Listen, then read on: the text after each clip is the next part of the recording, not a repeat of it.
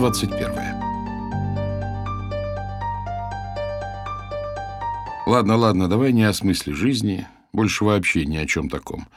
Лучше вот о том, как в подвальном баре со стробоскопом под потолком пахнет липкой самбукой и табаком.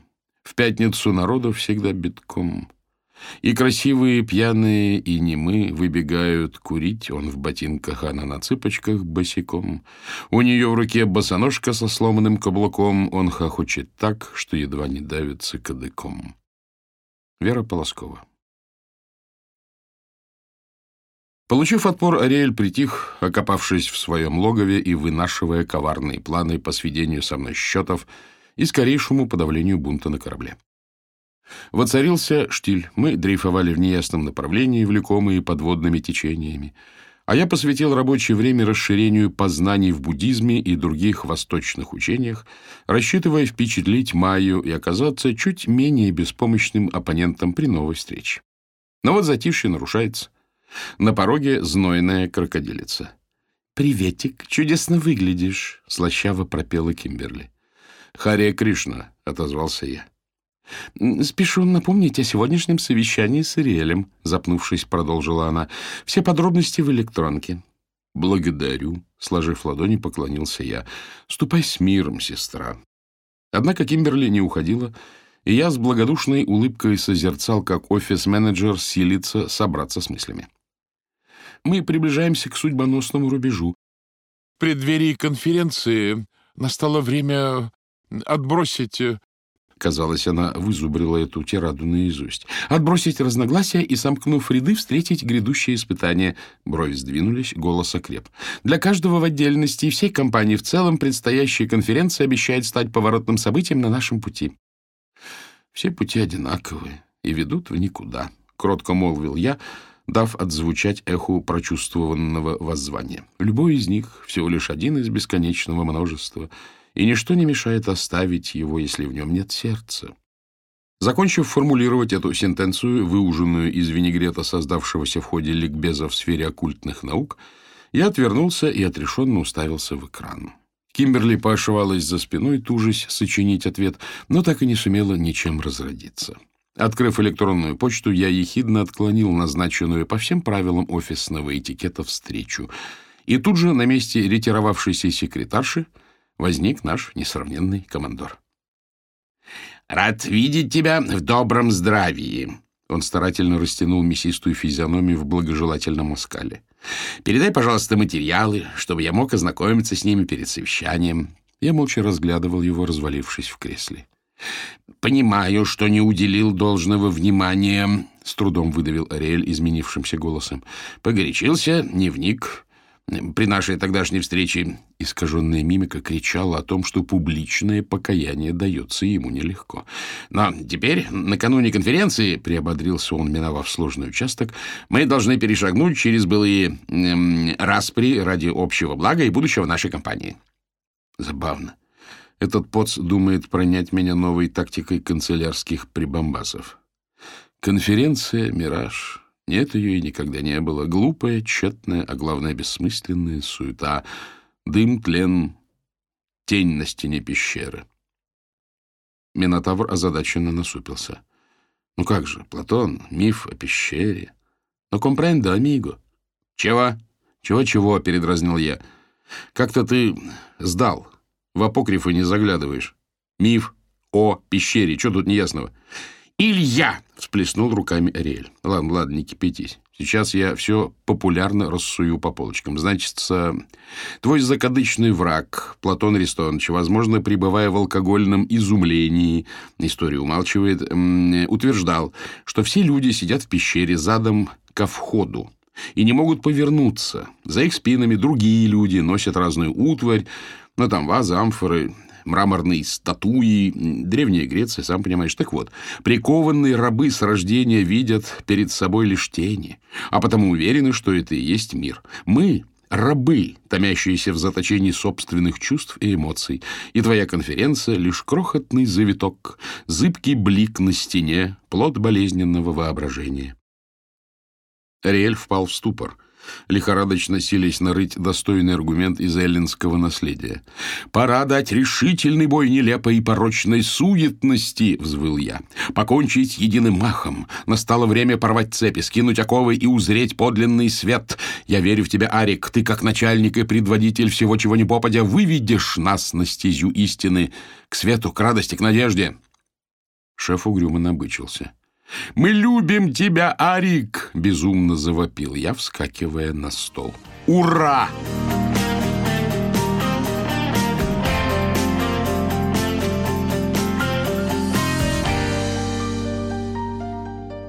После встречи с Майей я пребывал в приподнятом настроении, не ходил, а буквально парил, не касаясь земли.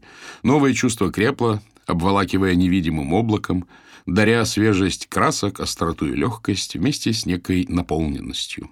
Я вновь открыл в себе способность радоваться простым вещам. И меня переполняло счастье.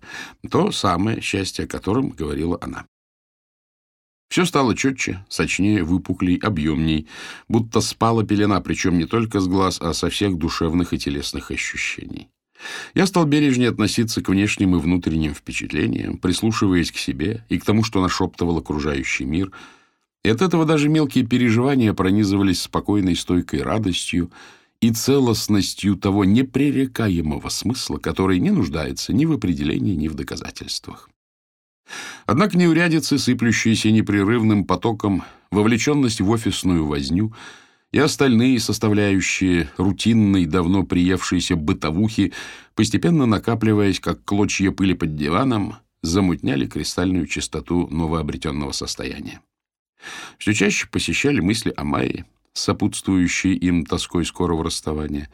Хоть мы и давно поняли, что не можем быть вместе, я считал ее единственным душевно близким человеком, единственным существом моей крови, единственной, кто чувствовал и переживал так же остро и глубоко. А теперь, встретив после долгой разлуки, оттаяв в ее лучах, я вновь теряю ее. Невозможно навсегда.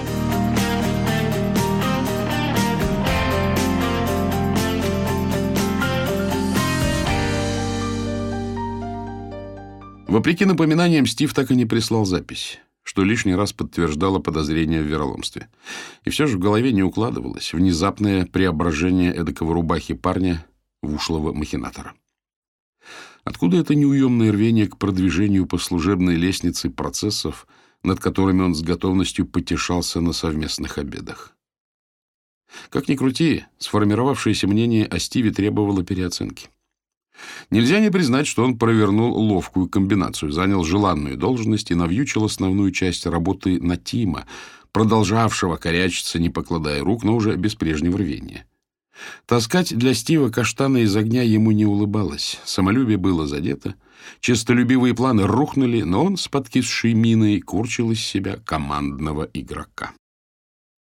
Близилось Рождество, давно превратившееся в праздник потребления — с повальным обострением шопингового зуда. Невзрачная офисная обстановка навевала уныние. Несмотря на кураж войны с начальником, ситуация оставалась безрадостной. Заигравшись, я ухитрился настроить против себя всех. Ариэля, одержимо несущегося за заветной мечтой, для него это уже давно не погоня, а снежный ком, который настиг, поглотил и влечет все дальше и дальше, не давая ни остановиться, ни даже оглянуться. Тамагочи, и без того затюканного, однако отважившегося на рискованный шаг. Тамагочи, поставившего на кон все и проигравшего вчистую с позором и унижением. А ведь не будь меня, ничего подобного бы с ним не приключилось. Кимберли, в общем-то, нормальную женщину, беззлобную, бесхитростную, но со своей придарью, пришедшейся мне не по вкусу. Джошуа, постоянно подворачивающегося под горячую руку — Возможно, и эпизод со Стивом, меркантильно использовавшим мое положение под предлогом бескорыстной помощи, тоже не возник на ровном месте. Точно во вражьем тылу. Полагаться практически не на кого. Брать в расчет Таню Марину, с которой по чистой случайности я еще не успел испоганить отношения, было смешно. Оставалась лишь Ирис. Полностью отделаться от процессов так и не удалось. Их метастазы стремительно разрастались. Все заражены и зомбированы. Деться некуда. Если Ариэлю можно было нахамить, и он отступал, не в силах стерпеть прилюдного глумления, то с Джошуа дело обстояло значительно хуже. Как я не изощрялся, ничего не действовало. Точнее, он просто не уходил, продолжая увиваться за мной и в любой ситуации, находя до омерзения вежливые ответы. Это было невыносимо, и я часами ломал голову, гадая, как отделаться от этого субъекта. На время заседаний по процессам я повадился эвакуироваться в комнату Геннадия. Он был немногословен, в интригах участия не принимал и не особо интересовался перипетиями копошения в нашей песочнице, порой забавлявшими его, но не более. Работа, дававшая возможность заниматься любимым ремеслом, Геннадию хватало с лихвой. Дочка, внучка, да милый сердцу паяльник обеспечивали комфорт и счастье этого немолодого и сдержанного человека. «Что, снова удрал?» — бросил он, когда я в очередной раз ввалился в комнату с лэптопом под мышкой. «О, да, у меня уж перехлестнуло ватерлинию». Сам Геннадий был привлечен к процессам только на ранних стадиях, и то исключительно для галочки. Посетив несколько лекций, он тихо самоустранился, что никого не удивило, и даже непреклонный Джошуа не осмелился поднимать шум по этому поводу. «Я лишь наблюдаю со стороны. Но такого маразма не доводилось видеть со времен застоя». Геннадий отложил инструмент и выключил лампу увеличительного стекла. Те же ухватки, та же пустопорожняя болтология — меня только разочаровывает, что на это повелся Ариэль. Он все-таки человек действия, а не балабол. — Но ты же понимаешь, — протянул Геннадий, — у него не было выбора. Безусловно, он был прав. Все это затевалось неспроста, и, несмотря на личную неприязнь, причина введения процессов была мне ясна. Чтобы выйти на рынок с продуктом в сфере медицинского оборудования, необходимо получить разрешение FDA — FDA – Управление по надзору за качеством пищевых продуктов и медикаментов США. Министерство здравоохранения и другие ведомства сертификации не имеют ни средств, ни возможности оценивать каждое поступающее на рассмотрение лекарство или аппарат, и поэтому вместо того, чтобы делать свое дело, занимаются преимущественно прикрытием задницы от всевозможных судебных исков. Для этой цели учреждена тучная туча всяческих государственных и отраслевых стандартов, вроде методики управления процессами. Предполагается, что если разработка ведется по узаконенной схеме, то все окей. Таким образом, FDA проверяет не изделие или его функциональность, а исправность соблюдения бюрократических процедур. Именно для этой цели Харви инициировал внедрение процессов, и Ариэль был не в силах воспротивиться, как бы те ни стояли ему поперек горла. Тем временем абсурд приобрел дополнительное измерение.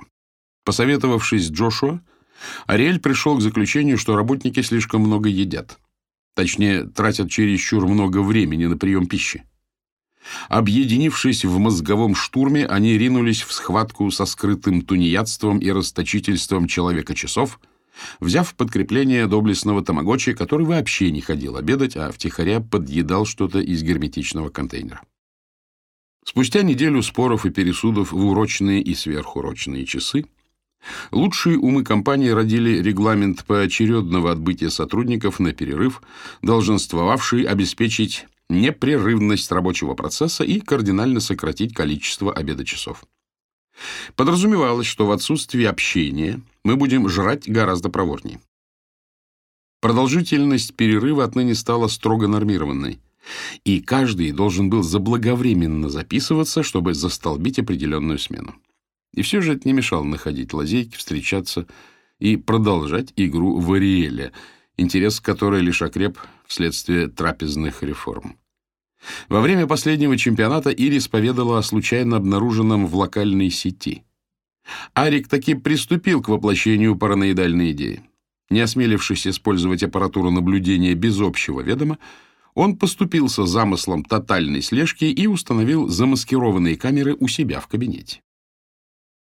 В таком случае юридические осложнения отпадали при условии, что он сам участвует в записываемых разговорах. Стив попробовал съязвить, мол, теперь мы сможем дистанционно наблюдать за большим боссом, но его не поддержали. Собравшихся беспокоила обратная сторона медали. Никто не рвался становиться участником этого блокбастера. Известие вызвало ажиотаж у всех, кроме Тани Марины, которая пялилась на меня немигающим взглядом и вдруг, вынырнув из забытия, отжарила ни к селу, ни к городу. «Нет, все никак не могу поверить, что у тебя нет телевизора».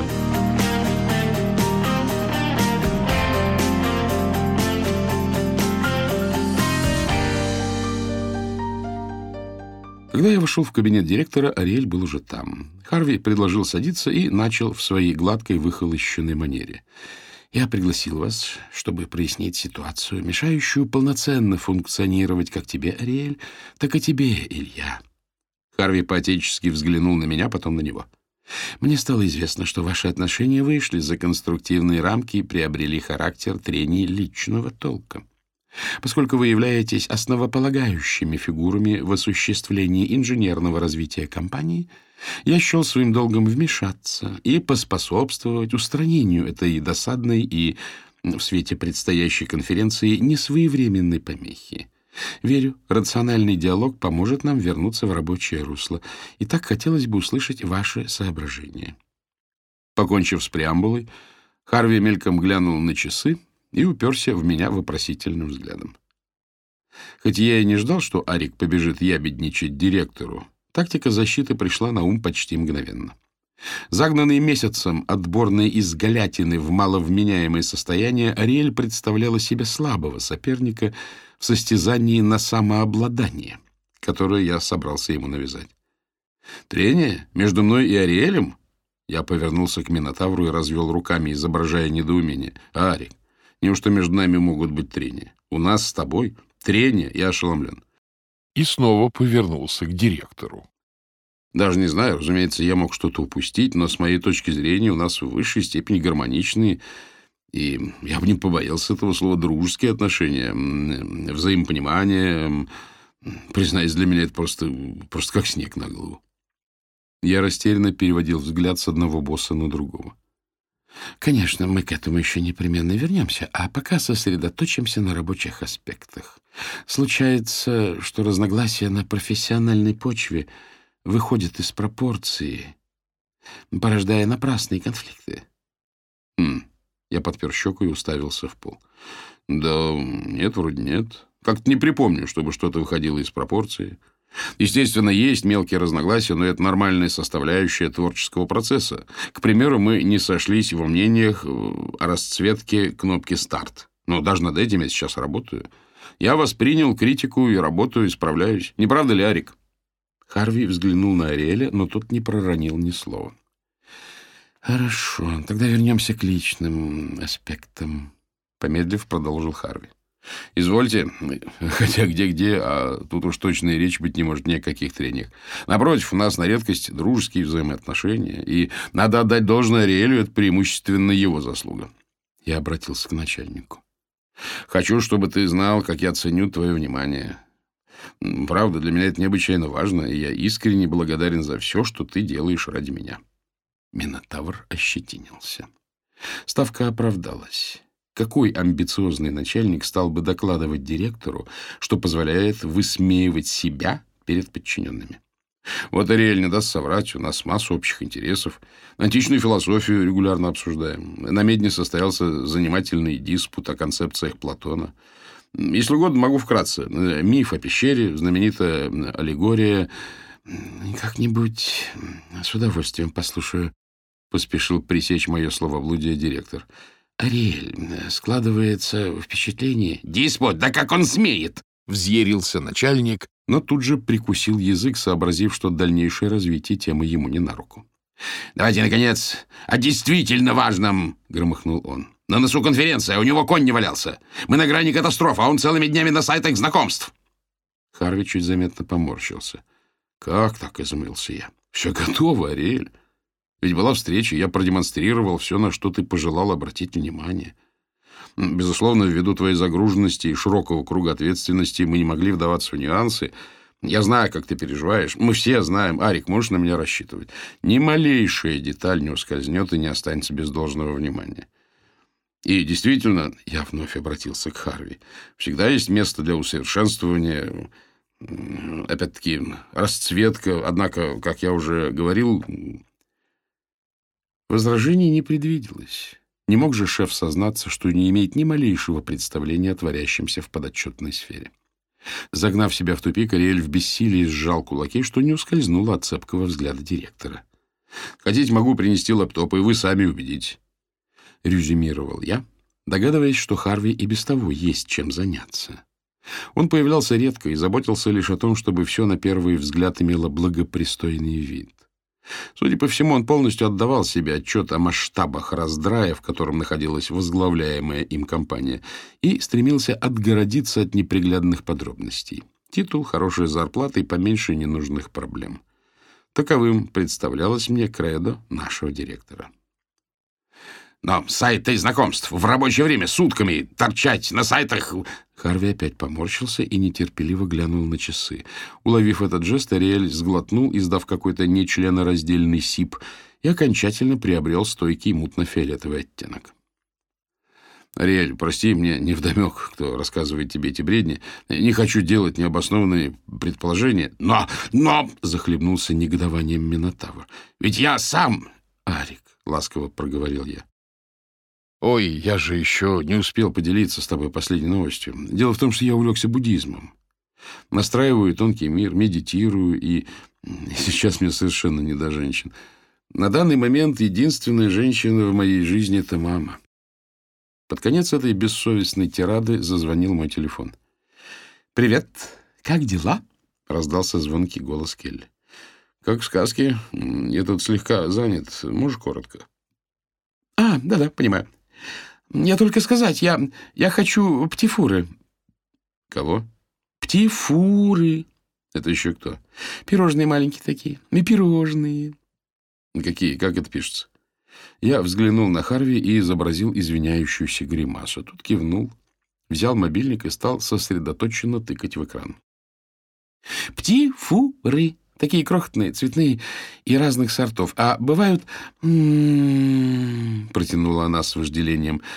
Знаешь, я их жутко люблю, просто умираю. Погоди, не надо умирать. Можешь по буквам?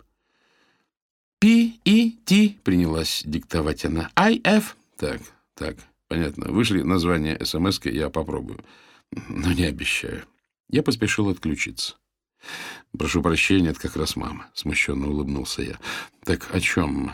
А, вот, я решил посвятить себя духовной практике, и женщины меня теперь отнюдь не интересуют. Однако, возвращаясь к существу вопроса, хотя Арик не раз признавался, что все начальники, и в особенности его начальники, я красноречиво взглянул на директора, полные идиоты, мне несказанно повезло с шефом, и я не устану это повторять. Ариэль попробовал возмутиться, но был остановлен коротким властным жестом. На этом этапе будем считать тему закрытой. Директор приосанился. Спасибо и успехов в подготовке к конференции. Полагаю, излишне напоминать о ее важности. Я поблагодарил Харви и повторно заверил Ариэля в неприходящем почтении, отчего Минотавру сделалось совсем худо.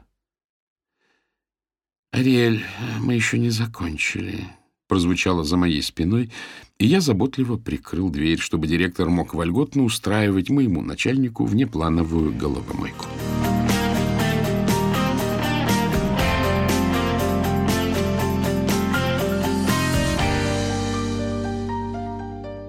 Почему Юнг? Почему Платон? Потому что за всем стоят прообразы. Ариэль говорит «фигня», а между тем конфликту три тысячи лет, и пошло все даже не с Платона, с Аристотелем, это же есть раскол между язычеством и иудаизмом. — О чем ты? — в недоумении покосилась Майя. — Выход Авраама из Вавилона, книга Бытия. Hello! Зарождение первой монотеистической религии. Причем тут одно к другому? А, ну смотри, Вавилон — поклонение золотому истукану. А иудео-христианский подход — альтернатива всему этому. Для того и придуман миф о башне. Зачем она строилась? Чтобы достать до неба.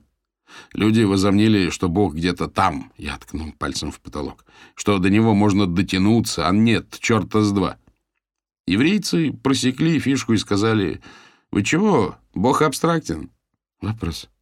Может ли человек верить в абстракцию, либо он всегда придумывает образ и верит в него, а не в какую-то бесформенную идею? Может, конечно, может. Оглянись. Сегодня, благодаря Христу и Голливуду, все поголовно верят в любовь. Но не надо пытаться до нее дотронуться. До ее объекта, пожалуйста, но не до нее самой. И это прекрасно. Она неуязвима, как сиятельные идеи Платона. Ее не запятнать никакой пошлостью или низостью. Но люди все равно ищут конкретики. Да, индусы, чтобы верить, нужны рудракши или алтарь, или статуэтка Шивы. А евреи? как бы не такие, хотя у них тоже свой антураж. Они обожествляют Тору. К священной книге надо относиться с благоговением. Вот именно, слово, образ. Не вещь, не бумагу. Нет священных косточек Рудракши, есть то, что стоит за ними. А их самих нет. В смысле, нет в них святости. Великий Вавилон пал, а занюханной иудейской вере четвертое тысячелетие пошло. Допустим. Майя поправила бусы из рудракши и кристаллов. Но в христианстве не совсем так. Там Иисус, пророки всякие, святые великомученики, классические пережитки идолопоклонства. Да и зачем христиан с иудеями смешивать? Истоки, конечно, одни. К слову об Иисусе, тебе на редкость повезло. Угощу тебя рыбой собственного приготовления. Я торжественно извлек из холодильника две свежих, еще пахнущих морем и водорослями рыбины. «Не бойся, я правда умею», — поспешил заверить я, заметив скептическое выражение.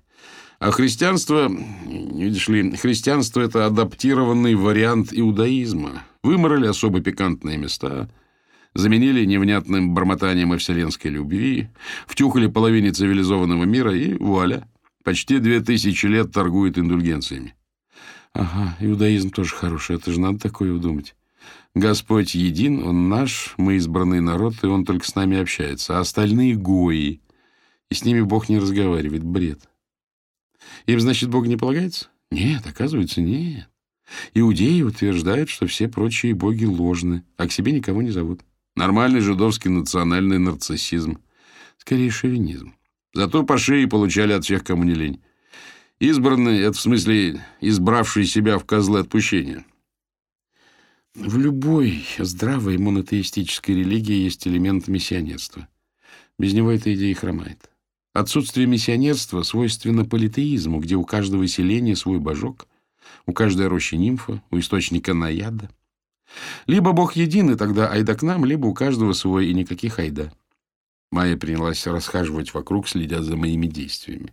Ладно, вернемся к абстрактности. А, так вот, с абстрактностью в христианстве почти как в иудаизме. Ну, сделали им поблажку с Иисусом, чтоб чуть попонятней было, почеловечней. Но люди все равно выдумывают символы, иконы.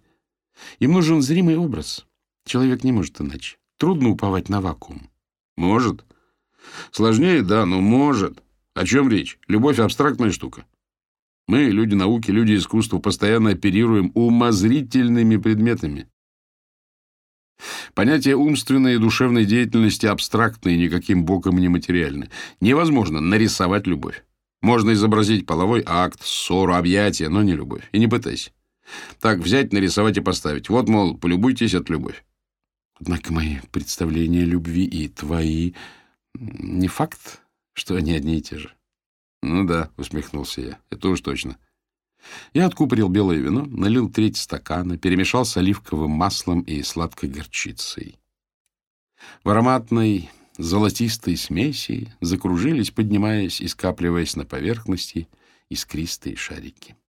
— То есть понятия не существует? — неожиданно раздался вкрадчиво коварный голос у моего уха. — Чего? — отшатнулся я. — Нет общего понятия. Любовь. — рассмеялась Майя. — Оно не абстрактное, оно у каждого свое. — Свое, Майя, свое. Я вздохнул. Оно у каждого свое, потому что сложно охватить сиятельную идею во всей ее полноте. Можно увидеть отражение, тени. Ты видела один отблеск, я другой. Мы пытаемся сложить их и договориться о свойствах оригинала. Окей. Абстрактные идеи существуют, но их описывают, используя объекты материального мира — и это всего лишь идея. А чтобы найти и сохранить веру, необходимо нечто... Может, что-то не так с верой, раз в нее так сложно поверить? Художники ученые стремятся к абстрактному, недостижимому идеалу. Он безупречен, и даже если тебе отрезали ногу, Майя расхохоталась, не выдержав зашкаливающего пафоса. Я обернулся, сжимая в руке только что разделанную и вымытую рыбу. Да, даже если отрезали ногу. С трупом рыбы. Платон, блин. А? Платон. В одной руке рыба, а в другой нож. Заливаясь смехом, Майя плюхнулась на стул. Даже если тебе отсекут руку или хвост... Я тоже рассмеялся, стараясь при этом не упустить скользкую рыбину. Хорошо, Маечкина, отлично, молодец, вот именно, даже если... Майя снова покатилась со смеху. Даже если я весь по уши в чешуе и капаю на пол, это никак ничего не портит, потому что идеал абстрактен и совершенен. Ты просто рыбой брызгаешь на меня, а так ничего не портишь. Новый приступ хохота закончился на полу в компании злосчастной представительницы водной фауны. «Понимаешь», — продолжил я, когда мы отдышались, и я отловил и снова вымыл хвостатую беглянку, «зачем нужно много богов? В чем фишка?» Я накрошил чеснок и разрезал лимон. С лезвия скатилось несколько капель сока, и по кухне распространился терпкий прохладный запах. «Вот какая хрена...» Я напрягся, сплющивая лимон в соковыжималке. «Тень!» Если Творец един, крайне сложно объяснить, почему мир так несовершенен и противоречив. Ведь если один закон, все четко и понятно, то с чего такая неразбериха? Вот и объясняет. Окей, есть папа, мама, они поссорились. Ну или чуть хитрее. А еврею такого не говорят. Ему говорят, Бог непостижим. Делай, как написано, и не суйся, куда не следует. Не думай, тут тебе не мыльная опера. Ведь если Бог — это мыльная опера, можно иметь предпочтение, быть против или за, и есть немало места сомнению. Кстати, Ариэль как-то выдал о Боге. А он у вас тоже безбожник? Не, серьезно, ты можешь представить его в храме? Бьющим поклоны. Майя уклончиво хмыкнула. Я выжил другую половинку, вылил в стакан, туда же высыпал чеснок, добавил соли и еще раз перемешал. Но я ему, Ариэль, мол, давай хоть Бога в наши разборки не впутывать. Платон, Аристотель, как-то так. Короче, Майя, мы в Силиконовой долине, в самом центре современной Вавилонской башни. Те, кто строит башню, заявляют, мы в Бога не верим, мы сделаем сами. Ага, жрецы веры неверия. Почему неверия? И я, и Ариэль, адепты веры в науку. Это следующий шаг. От язычества к монотеизму, ратующему о единстве законов и абстрактном Боге, но табуирующим все связанное с истоками этих законов. И дальше к науке, которая говорит, погодите, вы твердите о стремлении к Господу, законам мироздания по-нашему, вот и давайте разберемся. Я схватил рыбу и победоносно взмахнул. Свободу Богу, даешь Бога в народ. А вы, нет, нет, тут нельзя, там не можно. Осторожно, обратите внимание, там рудракши, здесь святые коровы. Достав противень, соорудил аккуратные ладьи из фольги, на дно уложил по рыбине, залил соусом, украсил базиликом и веточками розмарина. Жуткая картина, прям сатанинская. Мы заявляем обывателю, ты, сука, будешь умирать, у тебя будет инфаркт, и ты попадешь к нам на стол. Не, еще лучше, к нам в лапы. А мы не верим в твоего бога. Ты душу запродашь, приползешь к нам, и мы даруем тебе жизнь. Либо ты наш, либо иди бей поклоны и помирай. Мы же не говорим, колет сердце, значит, следует усердней молиться. С Богом ты там как-то сам, а мы тебя пофиксим и побежишь по дорожке. Ну, может, не побежишь, но уверенно пойдешь. А там молись Богу, раз немец. Твое легкое помешательство нас, безбожников, не интересует. Так хватит ересь молоть. Я к тебе на стол не собираюсь. Разве что за стол. И то еще подумаю. Ты лучше чертову рыбу жарь, Мефистофель доморощенный. Ну-ну, тут тебе не Катманду. Без обстоятельной теоретической подготовки рыба как надо не запечется. Я сунул свое творение в разогретую духовку, выставил время и проверил температуру. Теперь 20 минут отдыхаем. Я потер ладони. А хочешь, я также наглядно докажу, что Бог есть? Идем, нечего смущать ее голодными взглядами. Мы поднялись по лестнице и прошли через спальню на балкон. Майя облокотилась на перила, а я смотрю, как она чудесно жмурится, улыбаясь сама себе, и воздух вокруг нее звенит. Неужто я больше никогда этого не увижу? Значит, я тряхнул головой, отгоняя нахлынувшую ностальгию по будущему. Значит, Бог есть, Шива или там Кали есть. Знаешь почему? Почему? Майя посмотрела мне в глаза. Потому что я снова запнулся. Потому что для миллионов христиан или там индуистов он есть. Они сообразуют с ним свои действия, и он имеет основной атрибут понятия «есть» влияние на окружающее. Допустим, мы договоримся, что есть некие лазуревые плюшки с мохнатыми ушками и перепончатыми ластами. Теперь, как только ты согласишься, они есть. Они есть в нашем мире и уже влияют на него. Мы можем наделить их свойствами. Скажем, им нравится, чтобы их приверженцы думали о них, и если завтра ты хоть раз вспомнишь, это как три «ну». Оно есть, и его хрен сотрешь. Мы четко понимаем его значение, в нем есть сила.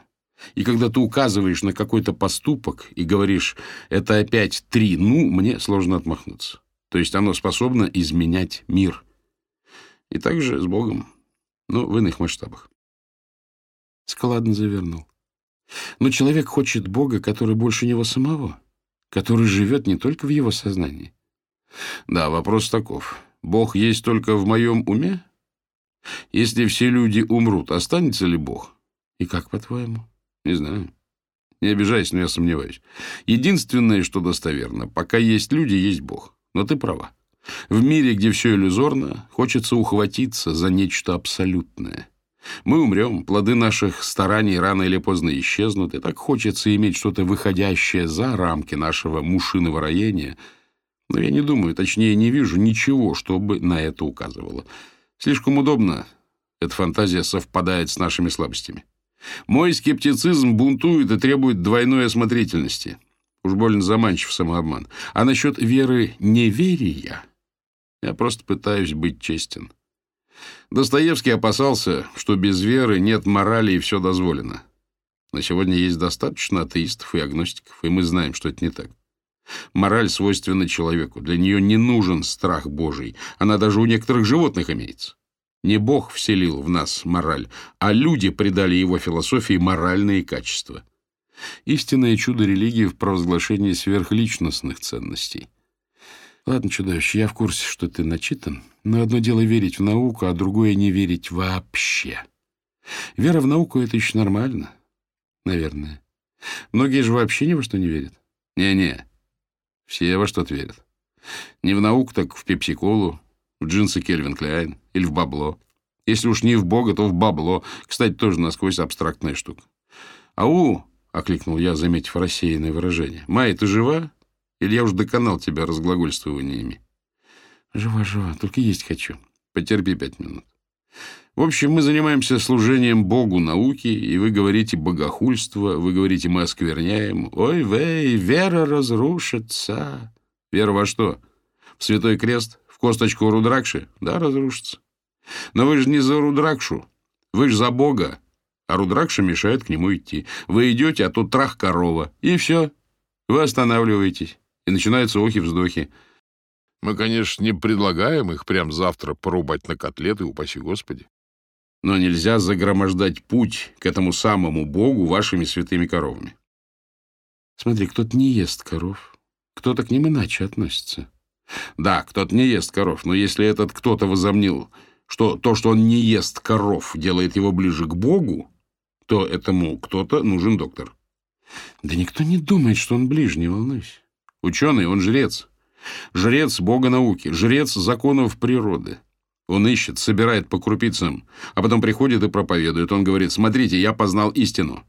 Научился у Всевышнего и сделал, ну, скажем, смартфон. Ведь это сущее чудо. В самых смелых фантазиях еще лет 50 назад мы о таком даже не мечтали. Пожалуйста, ходите по воде. Кому от этого хуже? Никому. Значит, будем ходить по воде и дальше искать Бога. Так Арик, по-твоему, жрец? Разумеется. Более того, истовый фанатик. Он забылся, запутался, где Бог, где его атрибуты, и разбивает лоб, кладя поклоны. Кстати, в оккультизме Ариэль — львиноголовый ангел, надзирающий за наказаниями грешников в аду. «Он хочет, — хихикнула Майя, — чтобы вы сами их разбивали». «Ага, автономно, по принципу самообслуживания. Но, по сути, Арик такой же, как ты, такой же, как и я. Я что, тоже жрица? А кто? Ты же занимаешься духовным поиском. И потом, нарыв истину, приезжаешь и заливаешь ее мне. Да и не только мне. Небось, разливаешь направо и налево. Ты лидер, ты веришь и хочешь вести за собой. Кто же ты, если не жрица? И ты, и я постоянно пытаемся проповедовать. «Тинь-тинь!» — прозвенело ласково снизу. А вот и рыба.